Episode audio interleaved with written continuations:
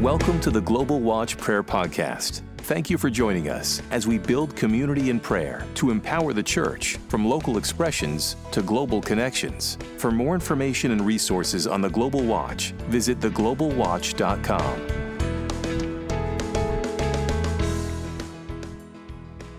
Um, we are going to have uh, right now an introduction to what I believe um, is a way forward for the church.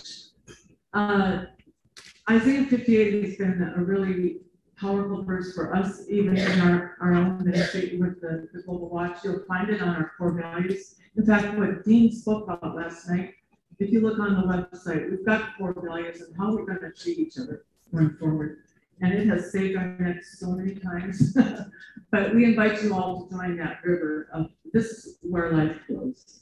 And um, so you, this whole message this morning is about helping the church move into that life flowing river. Yeah, and so what we're gonna do is, this, this whole morning is gonna be about different people who are gonna be coming up and talking about action areas that the church is involved in. And, uh, the first one is really, it's just an amazing supernatural story, and it involves our church at Canyon Hills, and our senior pastor, who, uh, make no mistake about it, he is a pastor, and that's what he is called by, but he is an apostolic leader, and uh, is an amazing person who is innovative and is seeking the Lord constantly about new things, and is laying foundations, and has had just incredible supernatural favor. I, we can't wait to have you uh, hear this story.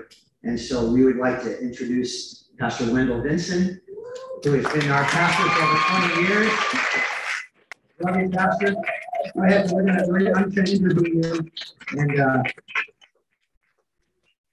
we've got our coffee, so it- we got our coffee and the Holy Spirit. It's always a good combination. So, um, Pastor Wendell, you have been, uh, you've been our pastor since 1999. You've been pastoring this church for well over 30 years. How how many years? Thirty-nine. 39 years. So, yeah, Susan and I were in junior high school when he started. So, you know, we, we. They were good junior hires. Yeah, right, right. And, and, uh, and so what we want to hear is, you know, you've done, in, in your ministry, you've done many innovative things. But in, I think it was twenty eighteen, City Serve started, and I would like to just, if you could just take a few minutes and just tell us a little bit about that story, about how that happened, because it's an, it's an incredible thing, it's an incredible organization that in four years' time has just, God's just done incredible things. It's, it's exploded in terms of the favor, in terms of what, what's been happening. So we just want to hear a little bit about that. So. Right. It's City. Serve. Serve is a, a, uh, at its heart, church empowerment movement. Really, it's not, it's highly centralized, although we're headquartered here in Bakersfield. It's really mobilizing the church across the country and um, empowering the church across the country for community transformation. Uh, you read Isaiah 58, all through the prophets, much of it's about justice. Right, And uh, the prophets really, their theme is that God's people need to uh, stand up, speak out, advocate for those who can't speak for themselves. right, And so we liken it to how God's designed the body, that if you had a wound on your body as a physician, you know this, Fred, that if there was an infection in your body, that God's designed your body so that the white blood cells move toward that wound to bring healing. right, And in many cases, the church has, um, you know, vacated the public square. They kind of vacated that space of bringing healing to a community. I love prayer and action right, because so often through scripture, you see, certainly in the early church in the words of Jesus, you see this idea that prayer or proclamation without action. First John three, right, you know, what, what's the point? right, of just speaking, having words, but not having action. right. Um, Right, And, so, so part of this whole conference is a kind of a repentance of that yeah, in the prayer movement. That's what we're, we're, we're representing, understanding that it's, we can't just be praying off in our corner and not follow it up with action. Exactly, yeah, so, you know, the churches and, um, you know, has vacated public square in many ways, and I think God's, you know, resetting that, that was a good word, is resetting that, and, uh, Yeah. and so City Serve was launched to do that, because across the country, one of the challenges is that our denominational structures have not been set up to empower and help churches um, really lean into the brokenness of the community.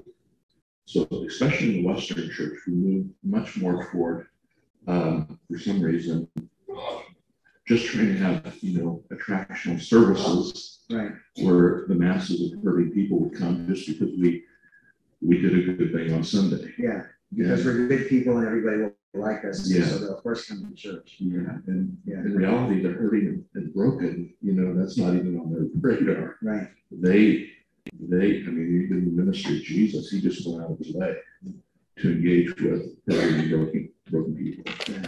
And so we're advocating for the church to get out of the building, to get back into the public square, to take our place in the public square, both, you know, in the arena of politics.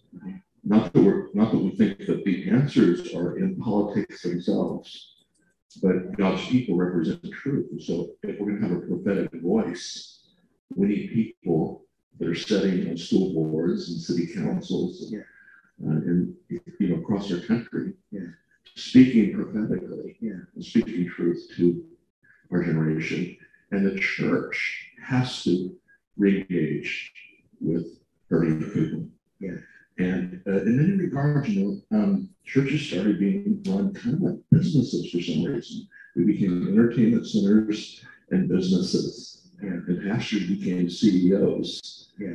Instead of compassion workers, people that were out there really saying, we're gonna, we're gonna go to the criminals for hurting. yeah, And um, Charles Wesley, if you read his prayer journals, he writes in his prayer journals about how he felt the closest to Jesus, the, the, the most profound presence of Jesus when he was up close and personal with hurting people. really, Yeah, and, and he Charles go- Wesley. Charles Wesley, he would go, you know, before they would have public uh, executions and spend the evening, the whole night there with those that were going to be executed the next day. In the, in the jail cell, he would write about that as being one of the moments where he felt closest to the Lord. When he was, when he was close to desperate people. So Charles Wesley, who had a huge ministry, major influence, was also he went out of his way to, He did. to be right, right there. Yeah, back in the, you know, they would have artist renderings of executions, and you would see pictures of Charles Wesley standing next to a man with a noose around his neck, getting ready to be executed, assuring him because of his repentance and turning to Jesus the night before that he was getting ready to be in the presence of the Lord. So that's up close and personal, Boy, I guess so. right? It's up close and personal. Yeah. Um, unless we are out there engaging with hurting people, how do we have the heart of Jesus for um, lost kind of just don't know how it happens. Yeah, yeah. What happens is we're out there, engaging with oh, Jesus in Matthew 25. He says, when you visited me in prison, when you Right, clothed me, when was naked, when you fed me, when I was hungry, you were doing that unto me. You know, and I said, how, how is that? So somehow the presence of the Lord and, and its, um, you know, its um, power in lives is really impacted by being close to human need Yeah. and suffering. And so advocating for the church to be in the middle of it, to be like the white blood cells running for Yeah. That infection to healing. So, I mean, Canyon Hills, and, and you've always felt this way, Canyon Hills has always represented this, but City Serve took it to a whole new level. So maybe you could just, just tell us a little bit about what, how you felt, I felt like the Lord opened the doors for that. And, uh, actually, it's, it's really an incredible story. You know, social brokenness, sin brings social brokenness. And um, all of those um, issues in our community are all linked together. For instance, you know, you work, worked over the years a lot with children in foster care systems. Right, And people look at that and they say, well, that's such an insurmountable challenge. How can we ever address it or fix it? Right. When really, you know, we're, the premise of City Serve and is that the local church is God's infrastructure for the healing of the nation. That Jesus said, I will build my church and the gates of hell will not prevail or keep the church out. Right, That there's nowhere the church can't go. right. And when we go there, empowered by the Spirit of God, we bring healing and restoration. And so the, um, To whatever the broken situation whatever is. the broken, so you think, for instance, you take just like um, foster children, you know, children in the system.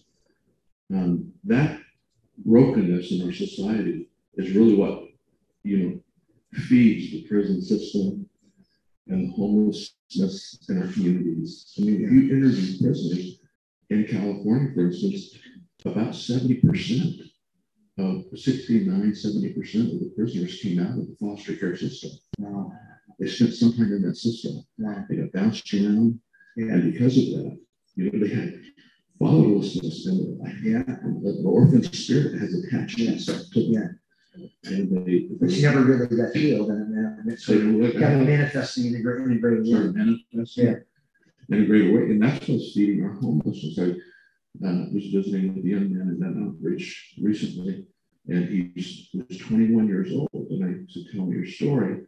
And he, um, he was in the foster system his entire life as a child. And he uh, got bounced around with seventeen different foster homes Wow, by the time he was fourteen. And at fourteen, he, he left, he ran away. And he's been on the street since fourteen, now he's twenty-one, literally dropped off the grid wow, and had no contact with social services, anyone, they didn't even know where he was. And he's been living on the streets. He, he's a perfect example of what's happening in our society. So the fatherlessness condition, you know, is feeding the prison system, it's feeding, uh, it's feeding homelessness, it's feeding addiction, it's feeding, um, you know, all kinds of brokenness in our society. So it's all connected. they're, they're all related to. Yeah, you think about it, the statistics are this, that if just one church out of four would talk about the orphan, it's clearly seen in the scriptures our responsibility, Right. pure religion. Right. Well, well, God, God calls himself a father to the father. He is, As part of Psalm sixty-eight. he is, and if one, if one church out of four would just talk about it, just annually, talk about it, pray into it, prophesy over their people, God wants us to be part of the solution. And if only one person out of those, out of that church, so one out of four churches, one person out of that church raised their hand and said, our family will do something. I'm, I'm the adopted grandfather of two children. They rocked my world. It's a, out of the foster care system, three, three grandchildren, two of them out of the foster care system. It has rocked my world. Yeah, And their stories are just heartbreaking. When they were born, and we, we've had them since they were born. But they had they had no chance. Yeah. I mean, I can imagine them being in that system, bounced around all their lives. I mean, they just made our lives beautiful. It's the most wonderful. I would, I would, there's nothing I would do for them. your, your granddaughter opened the service. so Yeah, yeah. Yeah, very cute. Yeah, and so think about that. If one person out of one church, out of four churches, one out of four churches, not every church, even, just one out of four says we'll do something. One person out of that church raised their hand and said, we'll, we'll lean into this and open our home and our hearts.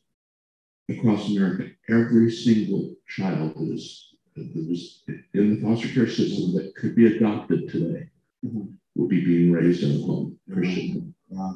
Do you think those children being raised in Christian homes would change the trajectory of their life, right? And their future and their destiny that God has for them. Yeah. So people think these problems are so big. Well, homelessness is so big, it can never be fixed. So the church in fear runs from it. Yeah.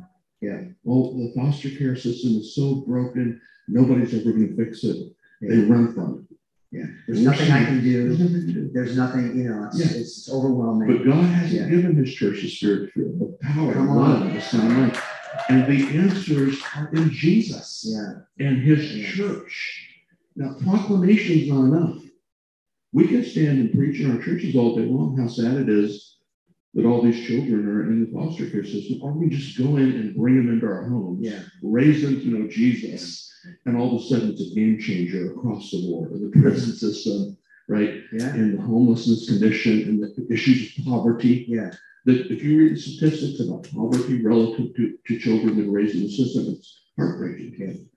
Very, just almost none of them end up in college, almost none of them end up with a career path. Yeah. They're, they're stuck in poverty, and it's all, the church could fix it, literally overnight, the church could fix it. So the church is God's infrastructure for the healing of the nation.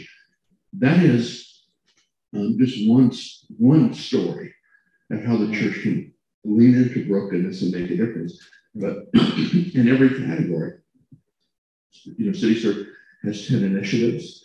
Right. Those initiatives just are a framework for compassion, taken right from scripture. right. They're, they're up here, by the way. I I don't know, you can't quite, probably, I don't know how well you can see Yeah. them, but The hungry, um, uh, Israel is one of our initiatives because it comes out of that idea of what God said he would bless. So we advocate for churches. The greatest need in the church across our nation, across the globe, is simply to be blessed, blessable.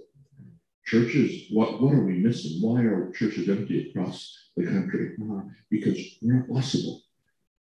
We're, we're asking for God's blessing, but we should be doing what he's already promised to bless. okay, so, so Right. part of that is Isaiah 50, I mean, you mentioned some key passages, right? Yeah. One of those passages is Isaiah 58, verses 6 to 12. Many of you are familiar with that. And one, uh, and just for, to key into what was talked about last night, what was spoken about last night in terms of getting our spiritual hearts and minds ready, uh, was one of the one of the verses in that is if you do away with the pointing of the finger, right? Okay, and then there's like there's like verse after verse after verse of promises that come with that. absolutely promises that come with them, Promise blessing. Yeah. But God, you know, through the prophets did say multiple times, if you don't, I will let you dry up and blow away. Yeah, Right? I will let you, serious. I will let you feel what it feels like not to have my blessing. Yeah, And so, you know, our greatest need is for the blessing of the Lord. Yeah. And if we're going to have the blessing of the Lord, we need to be doing what He's promised to bless. right. And so those initiatives that did, that, you know, the hungry, Israel, the orphan, the vulnerable, the widow, the unreached, the evicted, poor, prisoner, the exploited.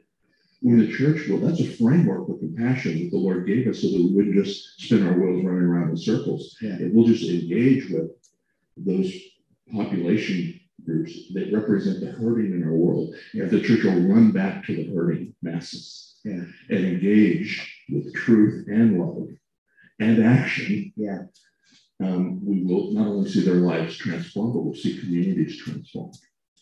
Because it's the enemy. they, they've been held, they're being held captive. All those people are being held captive. And the church can go bring deliverance to them and walk them out of that captivity. It's why. So city serve does three things to accomplish that. City service primarily, um, or you know, it has three pillars. One is a robust supply chain of resources, churches across the nation. Can, can you just, not everybody really understands that. Can you just tell us So like, for how that instance, works? when the pandemic hit and uh, the government was trying to figure out how to respond to um, the getting food to people who needed it. Feeding America was their primary uh, organization for feeding the country. But what they discovered is it wasn't enough in the middle of a pandemic. So an example is um, Feeding America has 200 food banks, and it's highly secular, by the way. Feeding America is highly secular. It's not, it's not the church, those The church, the church, the church, and I love Feeding America is great. They're doing great work. I don't understand at all. I mean, critical when they're talking about the scalability. So Feeding America has lots of rules, like you can't share the gospel, you can't pray for people, you can't pray, all those kind of things. So they had two hundred. Another thing about crises, right? When the problem is so massive that nobody knows how to fix it, they are happy for the church to step in. Come on, you guys get that? This is so. They're happy for the Separation of church to step in. and state.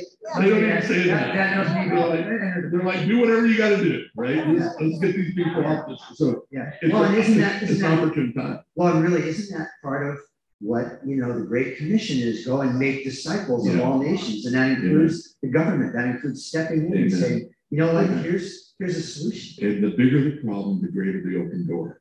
So the pandemic, when the pandemic hit, um, the Feeding America 200 food banks. There's no way that would have distributed the food to people.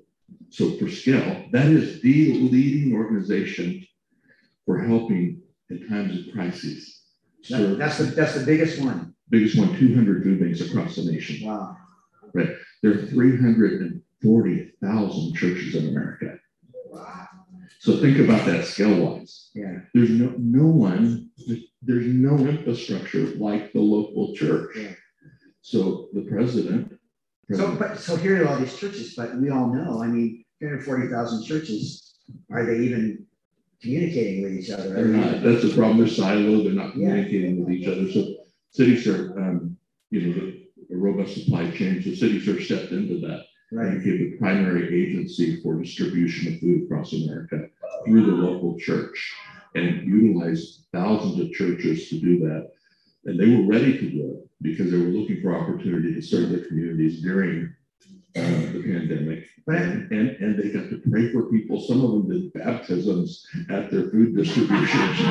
And nobody said anything. It was amazing. yeah, So they were praying for people, they were sharing the gospel with people, they were loving people, and churches engaged. So anyway, a robust supply chain, number one. okay, but that, but that, but so just opening that up gave you, uh, an ear at, at the, at the White House. I mean, it gave you, you know, some credibility there, and, and, and there was, um, it's just one thing led to another, and there was just incredible favor.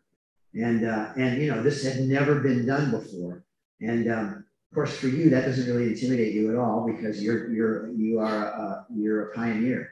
But I mean, it is, it is an amazing thing that you could see this and see how this, how the church could do this. Can you say anything about how, how that came about, how CityServe actually had the infrastructure? CityServe is only what, it is four years old, right? I mean, I'm not thousand seventeen, so Seven, the six, five years. fall of seventeen, Okay, so it's four years, three months. Okay. Yeah. yeah. So, um, And this was in what, 21, 2020, 20 yeah, twenty twenty and then 2020? twenty-one as well. Okay. And so, um, So was only what, two years old, two and a half years old when this yeah. happened? But there was an introduction in the, uh, in the first year to, uh, some key leaders, um, in the White House. And so that was building a relationship for this idea of how to mobilize. This is the importance of having people that are faith friendly in positions of leadership. Okay, So we had a president that had interest in a better way of doing things. uh-huh, And so he was, he was, you know, he was interested in how to engage the church. And then when the pandemic hit, um, we were doing a Zoom, trying to mobilize the church. You never, knew nobody's gonna be on the Zoom. And, um, their, their face wasn't on the Zoom, but they were listening in to Zoom. And the Zoom was, had hundreds of leaders across America talking about this as an opportune moment um, to engage the church. And Ivanka was on. Ivanka Trump. Yeah. Ivanka President Trump's daughter. And so So you didn't, she wasn't, you hadn't planned that that was gonna happen? mm, I didn't know, um, So number three, leaders got on the Zoom call, what do we do? This is a crisis. yeah, and how do we get, how do we get food to people? And, uh, long story short, um, I had a call on my cell phone, call said, can you take a call from my mom?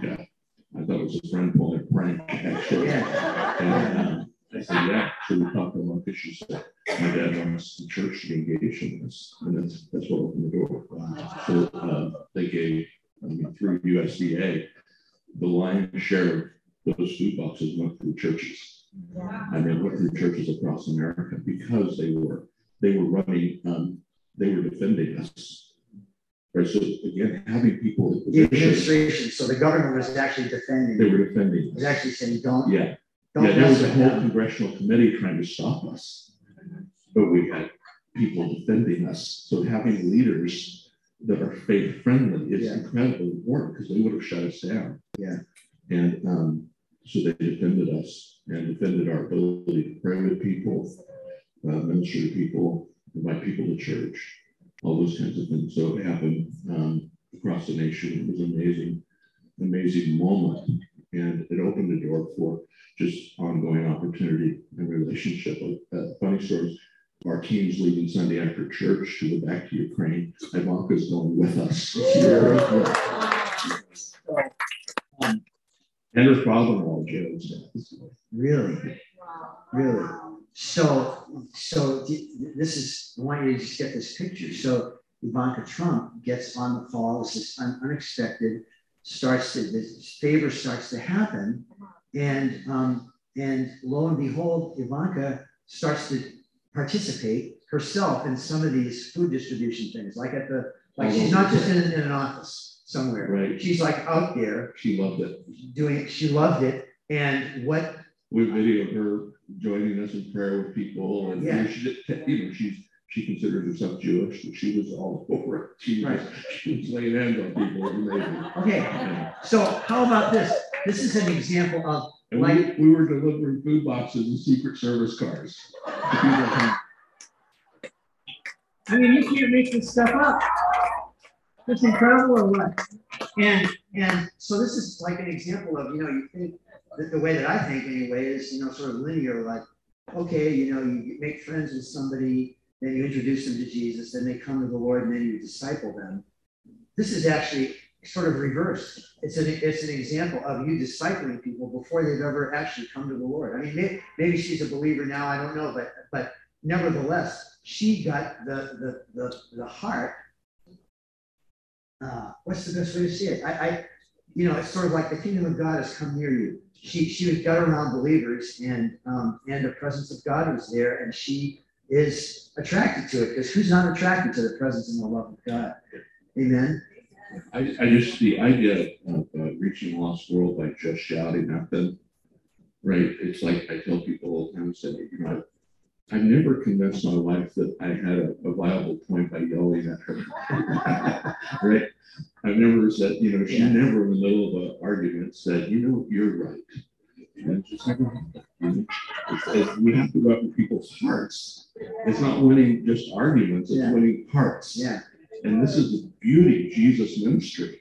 Yes. he spoke truth, never compromised the Yeah, truth. yeah. But he radically loved people and they knew when they were in his presence. Yeah. That they were in the presence of someone that loved them. Yeah. And so, um, a robust supply chain, and that supply chain is uh, resources. We'll give almost a billion dollars this year through local churches because churches in the most needy communities are under resourced. Okay, wait a minute, say that again. Churches in the most broken parts of our community. Right, no, but how, how much money, how much goods are gonna be, gonna be distributed? We think close to a billion. Of one Yes, billion. half a billion, half a billion last year. Wow, So we think close to a billion dollars, if not this year, the following year. and this is not just food now, this is, you're not talking about Just just, resources, resources that come through all of the um, national chains. We have contracts with them that they allow us to take um, their resources that are outdated or like couch or refrigerator or something, or something that is, uh, went to somebody, they brought it back, they can't resell it. okay, So it's brand new. okay, It just, um, you know, it's been taken back Right. or much of it's still in the box, but they just move, are moving it out to move in the new stuff. So right, Gonna take that and we distribute that across the nation through churches because churches in the most needy neighborhoods.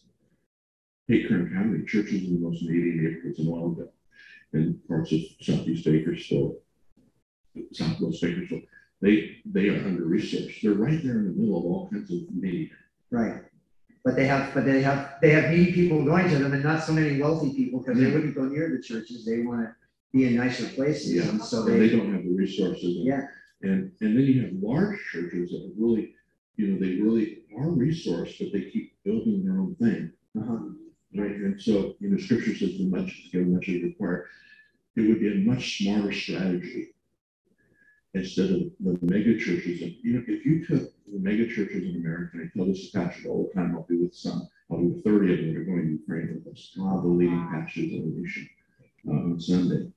Um, If you took every mega church in America and doubled it today, it would do very little to transform our country. the churches that are already existing, Yeah, the churches churches that are already existing, yeah. do very little to transform our country. It really will, because those churches are not in the most needy neighborhoods. Yeah. If you want to, if you want to transform our country, then the large churches have to invest in resourcing the churches in hurting neighborhoods. Wow, We have to come alongside of them and resource them. Yeah. and, and, and help strengthen them and build them so that they can serve their neighborhood well. And so that's what City Serve does through, through one, a supply chain. Okay. That doesn't cost them anything. Right. So basically anything they need to minister to their neighborhood, we resource them with that. And then we benefit the retailers by giving them the things that, that they get retail tax breaks for that. Right. Get tax credits. So it's beneficial for them. It's beneficial for them as well. Um, uh, We are a capacity building entity. Uh, Those churches need help in just raising their capacity, training their people. For community transformation and we're. Training the people to, to know what to do with the What to do, resources, yeah. how to build share the gospel with relationship, how to people, how to gospel. pray, pray for people. Yeah, And then when they come, how to have the right kind of ministries to help them, you know, move beyond just relief to development. You know, we say that we don't want to serve addiction, we want to break addiction. Yeah, We don't want to serve poverty. that's we want to right. Break poverty. And Yes. The only way you do that is you have to build capacity in people. We just give people things, but never train them, develop them, right? To Right. get a better job, right, to be responsible citizens. right, Then they're going to be, it's- we're no better than the most liberal people that are just handing out cash to everybody. It's it's a Band-Aid. right, It's a Band-Aid. We have to, we have to engage with people, serve them at their point of need, and then develop them.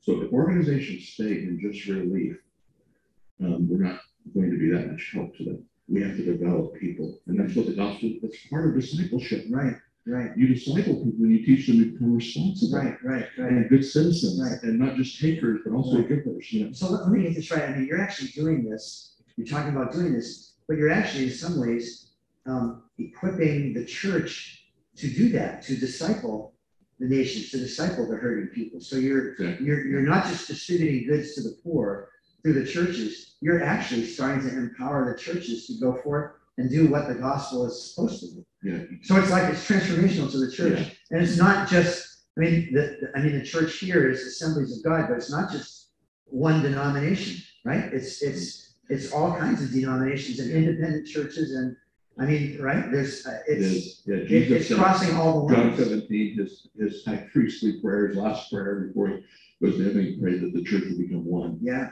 So the testimony of Christ would be validated in yeah, community and, and the church has to become one. Yeah. That's why we, we really have to, we have to flip the, flip the script. And we have to begin working cross denominationally. And, and the body of Christ, the big city has to become, and not yeah, just how much larger can we build big churches? Right. right, Because honestly, they're not going to bring community transformation. They have a place. They right, have places to resource churches in struggling neighborhoods to be able to elevate them. So that supply chain, capacity building, and then a platform for collaboration. Uh, denominational structures and siloed churches Uh-huh. into just tribes. And we're trying to break that down and say, not that we're anti, those structures, we're just saying it's not enough. yeah, We have to be able to collaborate with a cohesive strategy across the board in the body of Christ to really bring transformation to cities. We have to work together. There's no one church, it doesn't matter how large they become, that can do it on their own. Yeah. Jesus has designed this so that the church is going to have to come together. have to work together. We're together. gonna have to work Yeah. together to get it done. Yeah, And so we really lean into those three ideas. yeah, and guys- And, and that going from relief, you know, um, Romans two four says that um, kindness is what draws us to repentance. right, And so kindness, and, and scripture says that your gift always makes a place for you, right? So when you engage with people that are hurting with kindness and helping them with their need, and it all matters. Jesus said, a cup of cool water, Yeah. his name matters. Yeah. Right? Yeah. So it all and that, and that, that really opens the door It to, opens the door. to people who wouldn't otherwise. And that's the point, it opens the door, but if we just stay there, we actually add to their, um, their need and their dependency on someone else. Yeah. If we move them toward discipleship and personal development. Yeah. Based on scripture. Yeah. Right, we actually cause them to be people who themselves become healers. Yeah. And themselves become people that are making a difference, and you just don't switch their dependency from the government Right, right, to some other institution. You want them to, to, you want them to grow. And the reason they can't grow under the government structure is because the government can't tell people the truth. wow, It can't tell people the truth. The That's right. laws have established, have been established in such a way that the government is unable. Their hands are tied. They can't tell people the truth. wow, So they're serving people, and giving relief to people, can't tell them, you know, the truth. yeah, Yeah. right? They, what they need is the gospel. The poor need the gospel. Yeah, What is the good news to Yeah. somebody in prison? You don't have to live your life in prison. Yeah, What's the good news to somebody who's poor? Yeah. Right? You don't have to live your life bound by a spirit of poverty. Right? The, the good news is the truth elevates. And we have to have confidence in the truth. But our entry point into the lives of hurting people is kindness and meeting them at their point of need. And that was ministry of Jesus. right, and, and at that level, because it's going through, it's not some huge organization at the end of the day, that it's, it's people in the church going to somebody's home or somebody's apartment, and it's highly relational, because they're, they're building a relationship with that person. Building see, they're seeing what their need is, and then, and they're seeing what their felt need is, but they're seeing what their spiritual need is also. Yeah. And they're really bringing the love of Jesus into that, into that home, They are in a way that, that, there's no other way that that can happen. in a way that's transformational. Yeah. And they're, they're moving beyond just a person living with a sense of entitlement to a person that actually understanding what it means to Yeah. appreciate somebody caring for you.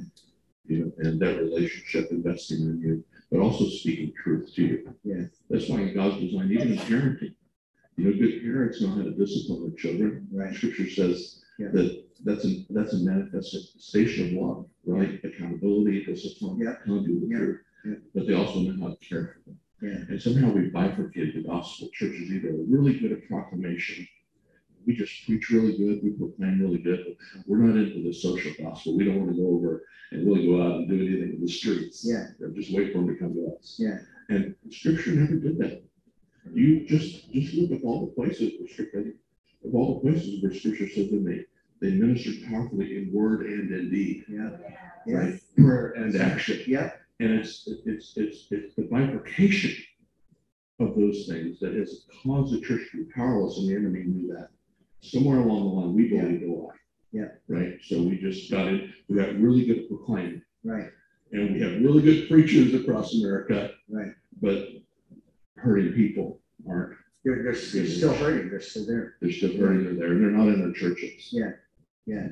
So, I mean, I, just, just one little point here, but it's just incredible. This is how God works. You set up a system whereby, and it started here in Bakersfield, whereby you could receive these goods that, the- that these companies didn't, they couldn't utilize them, and yet they would be, they would, if they had an organization that was set up, they, they would get a tax rate from it. Mm-hmm. Started up in Bakersfield, and then quickly it spread when you showed that you could do, you, you could do it, you could receive the goods and, and, and be trustworthy in that started to grow and, and then it started to go spread from one organization to another. And now you have people basically busting down the door saying, we want you to, you know, take more, take more of our goods and services for these organizations. Organizations which are not Christian organizations, they're just, they're, they're, but they're wanting to do business. It's, So- it's good for them, and, and, and they get to, they get to be a part of community transformation. Yeah.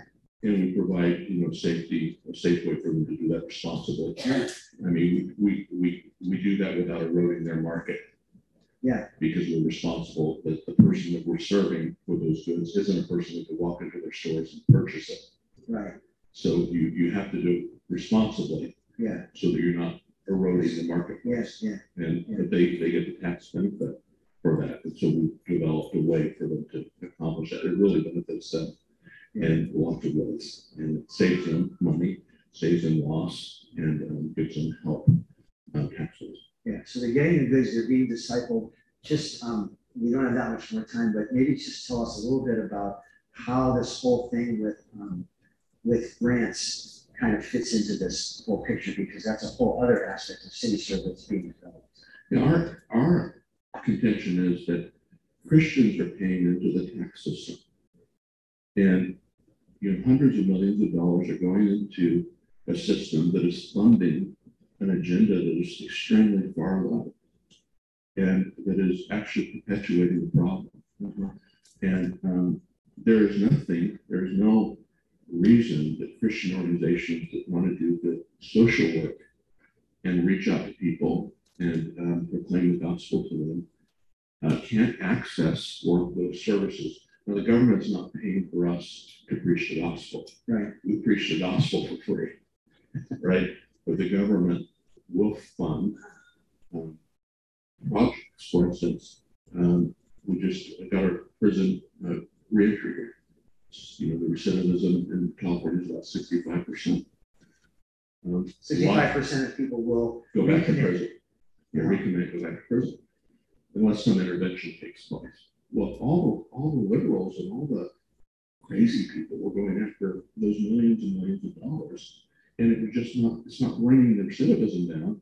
The money's being poured in, but the the results. That the result right there. So we challenged that by saying, we're gonna compete for that. So we went after some of the most, you know, uh, difficult uh, grants to get and Uh-huh. competed on a level playing field, because remember, we're starting from the premise that the church is the answer, Yeah, that Jesus is the Yeah. answer. So if you have that confidence that Jesus is the answer and that we can actually provide results that you won't find anywhere else because the gospel and Jesus is the answer. So we, we, we went after that. And so instead of those prisoners coming out and having therapists and care workers are godless, they're seeing therapists that are helping them reintegrate into their family and society that are spirit filled, Bible believing Christians, right? Isn't that, isn't that going to make a different outcome? If the person is talking to them Yes. and giving them therapy yes, is a born again spirit filled believer. So why wouldn't we want that? yes. So And as somebody who, who works, my job is indirectly, I'm indirectly employed by the government. There's very strong restrictions on what I can say and what I can't say to my patients. Serious, yeah. And it, in large part because of the system that you're under. Right, right, the intermediary Yeah. you're under has those rules. Yeah. Not all of them are necessarily in the law. Some of them actually have been put there by the intermediaries that you work under. Yeah. You know, they have their own policies. right. So, um, we, we have the best grant writers in the nation.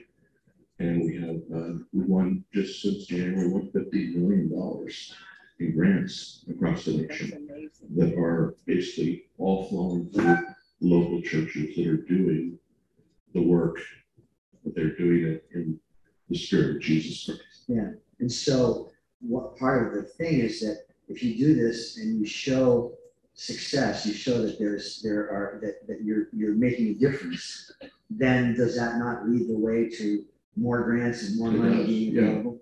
It doesn't, and again, it goes back to going after the hardest issues, right? The most challenging issues, because the more challenging. The ones, the ones that, that the government can't solve, Yeah, the ones they can't solve, right? they're more open to the church engaging in. Yeah. And so, um, we're going after the hard ones, the big ones, and, um, and challenging churches to do the same. And then we have, you know, a whole system helping churches navigate that, how they do it well, how they protect themselves, how they keep the government from intruding into their organization, and the important ways to do that, accomplish that. It's it's so incredible. Yeah. So, so let's. But every, every, every person interfaces with a non-believer in those programs is a born again believer, uh, on fire for Jesus, speaking truth to them, holding them accountable, encouraging them in the right ways. And so there's nothing that the church can't engage in if we will, um, get rid of fear. Get rid of fear, right? And you say, well, why would we want to do that? Because, you know, think about across America, the church is funding, if we don't go after that, the church, and utilize that in our communities, the church is literally funding a godless far left system to do what they've always done. Through our taxpayer dollars. taxpayer dollars. Yeah. Why Yeah. wouldn't we want to say, no, that, that we can, we can do that. Yeah. And we can do it better. Yeah. And we're gonna, we're going to, we're gonna engage in those issues in our community. I mean, you look back at the early days of America, I mean, all our, our schools were founded by the church. Our hospitals, healthcare was founded by the church. I mean, the church has radically made a difference. Somewhere along the way, we got the idea that we didn't have a place there and we walked out. Yeah. And we just became, you know, uh, churches that do Sundays. Yeah. We're gonna have great Sundays, but we're not gonna engage in the rest of society. And, and, and we don't want to be involved, involved in politics of the government because it's dirty. Right. Everybody knows it's corrupt and we don't, we don't want to, we want to wash our hands of that. Yeah, we need to fill up every school board, every city council, every board of supervisors. Yeah. We, we need the dog catchers to be born again. Come on.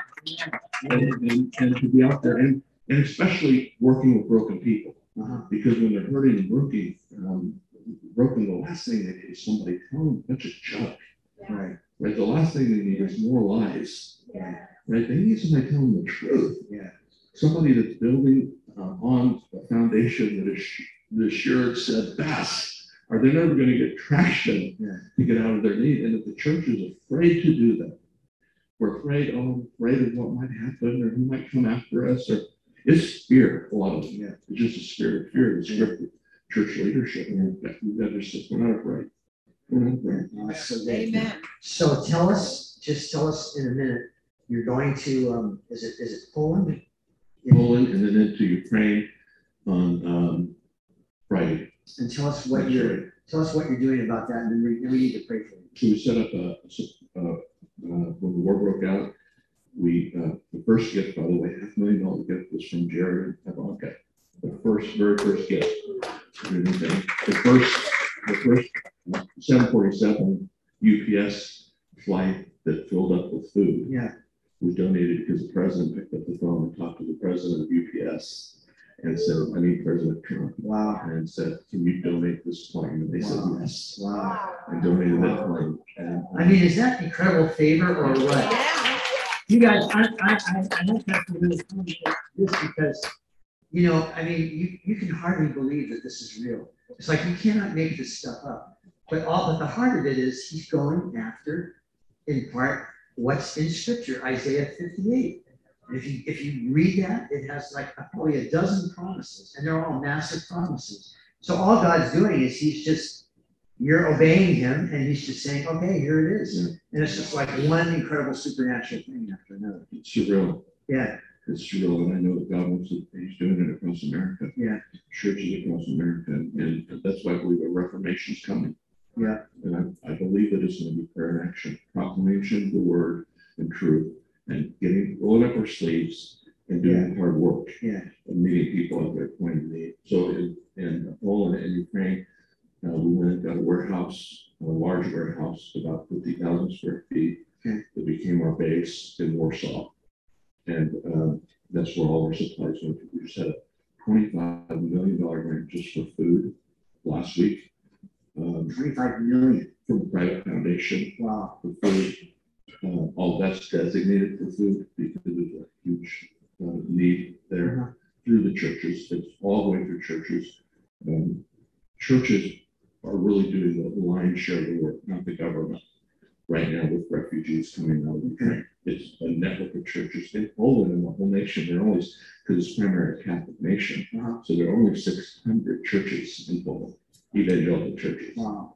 So we've engaged, almost all of those churches are serving on the front lines. They've opened their churches. All those churches were empty before that war started. Wow. They're all full. Wow.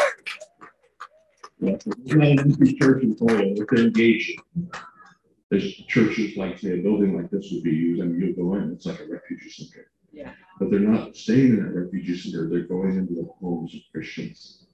Almost everyone in the church is opened their homes Wow. to, to be hospitable and kind, to bring in the lady, her children, primarily women, women and and children, children. the husbands are, can't, can't read. Husbands can't read, they're under Yeah, six. yeah. Um, and, you know, so the, almost every person in the church, every church is open their homes. Wow. So the refugee centers for a few days until they, and that's the church. Yeah. And they're there, they're getting medical care, they're getting food, they're getting taken care of, and then they're getting placed in the home. So we've- got a warehouse in Warsaw, a warehouse in Ukraine, and then we uh, immediately started buying trucks and vans. And so we'll have a fleet of fifty trucks and vans probably within the To next get few the weeks. food like into the Ukraine where it's needed or into the, over to the churches. Yeah, and transporting people out, getting people out when they're ready to come out, because a lot of them are needing, they're still wanting to get out, so they're coming out and brought right into the churches. Okay. And, um, so the churches are doing the work, when you think about the response of the Polish people and, and and Romanian people and Moldova, are saying the church is doing, that's the story that is, is going to be told. Yeah. And Newsmax just did, you get Newsmax, they just did a story, a three, page four page story on city service? Uh, this week, this month, Oh, wow. this month is amazing. Wow. If you read that, and, um, basically, it's about the church network. It's unbelievable.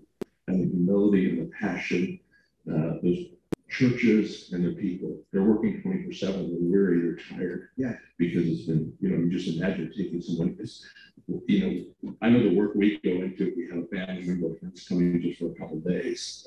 But if they're staying Yeah. here for months, Yeah. you know, it's, it's, it's a big job. That's, that's stressful. Trustee Committee, and we just received a hotel, four floors on a hotel um, that have been given to us to use for temporary housing for those. And uh, so there, the, the supply chain, uh, warehouses, uh, most of those churches are very small, so they didn't have a lot of capacity. In some cases, we were able to negotiate leases for them with larger, for larger facilities, city served funds. It's all through the local church though because after Samaritan's Purse, Salvation Army, you know, uh, all the government NGOs, everyone else pulled out, those local churches are still going to be there. Yeah. So our strategy is to work through the local church, not to go around. And keep, and keep, and keep working. Keep working with them. So some of those Yeah. leases we signed for them were year, you know, year lease Wow. to basically get, so we got, uh, in the, the town closest to the border, we leased an old casino.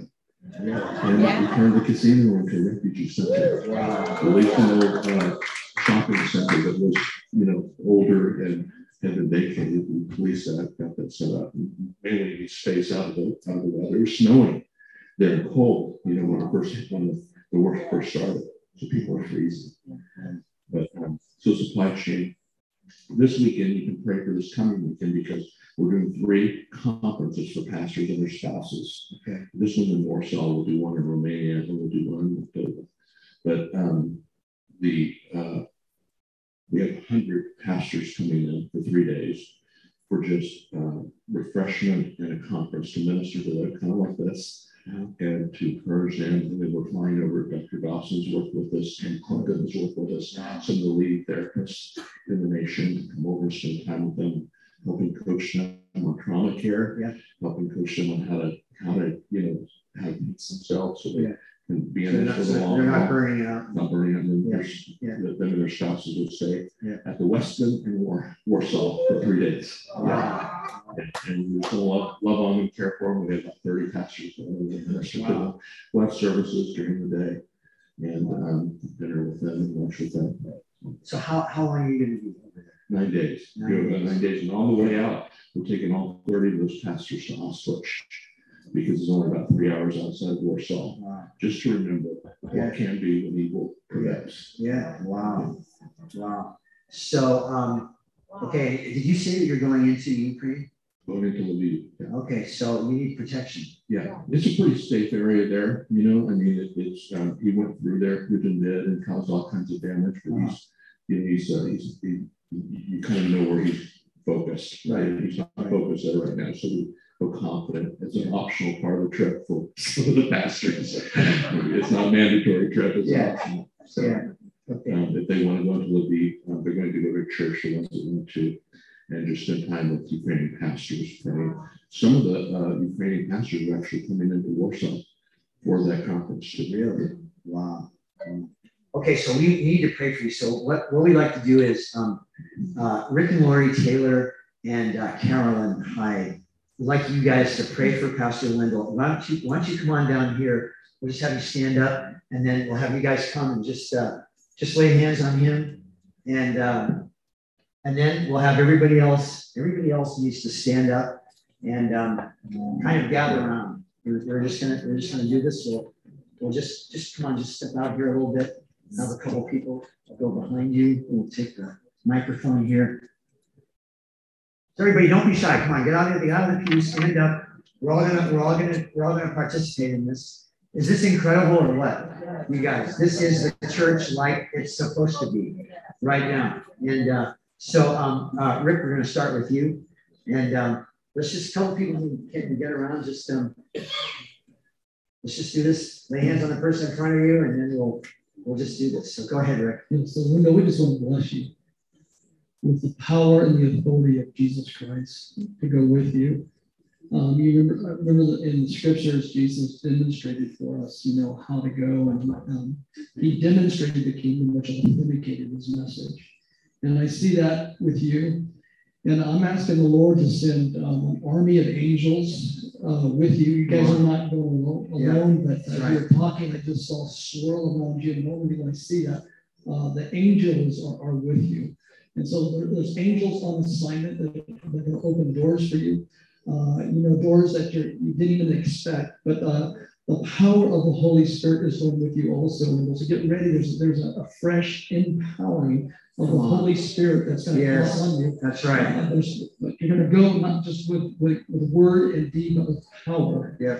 Jesus said you will receive power when the Holy Spirit comes upon you to be witnesses. And uh, get ready for the power of God like you've never Come on. known. There's revelation coming to That's you. right. There's going to be an open heaven over you. It's going to be so easy as you go because the Lord is with you and the heavenly host is fighting with you. Yes, Lord.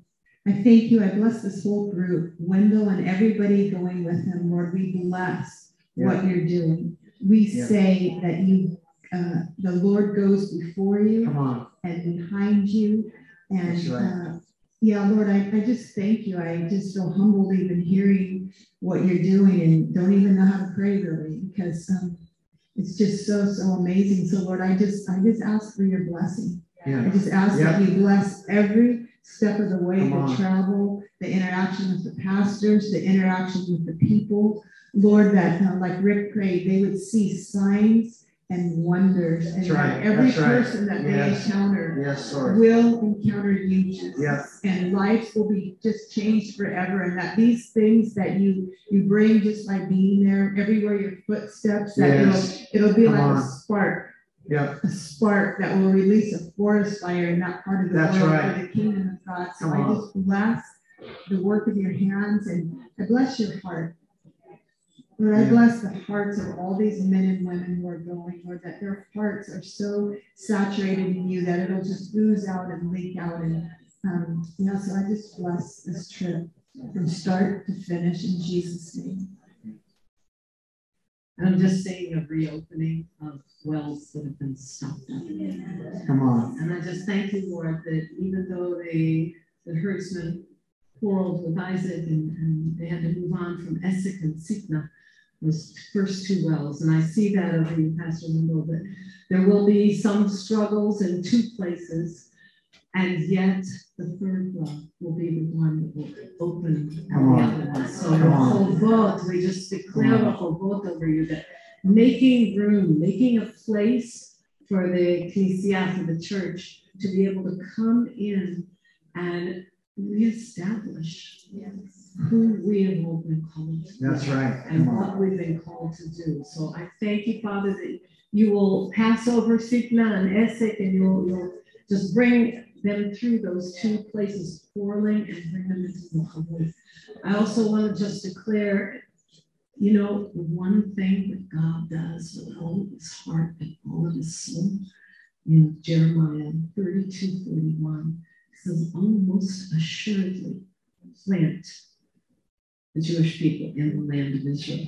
And so, hmm. as you are encountering the people who are fleeing from the war torn areas, as you encounter any Jewish people, just that you will encourage them to make aliyah to come home. Yeah. And, and you will be helping fulfill the prophetic word of God. And the hmm. one thing he does, all of his heart, all of his soul. So I bless you from out of Zion. I bless you. I ask the Lord to make his face shine upon you and be gracious to you. May he lift up his countenance upon you and your team and grant you his peace. Shalom.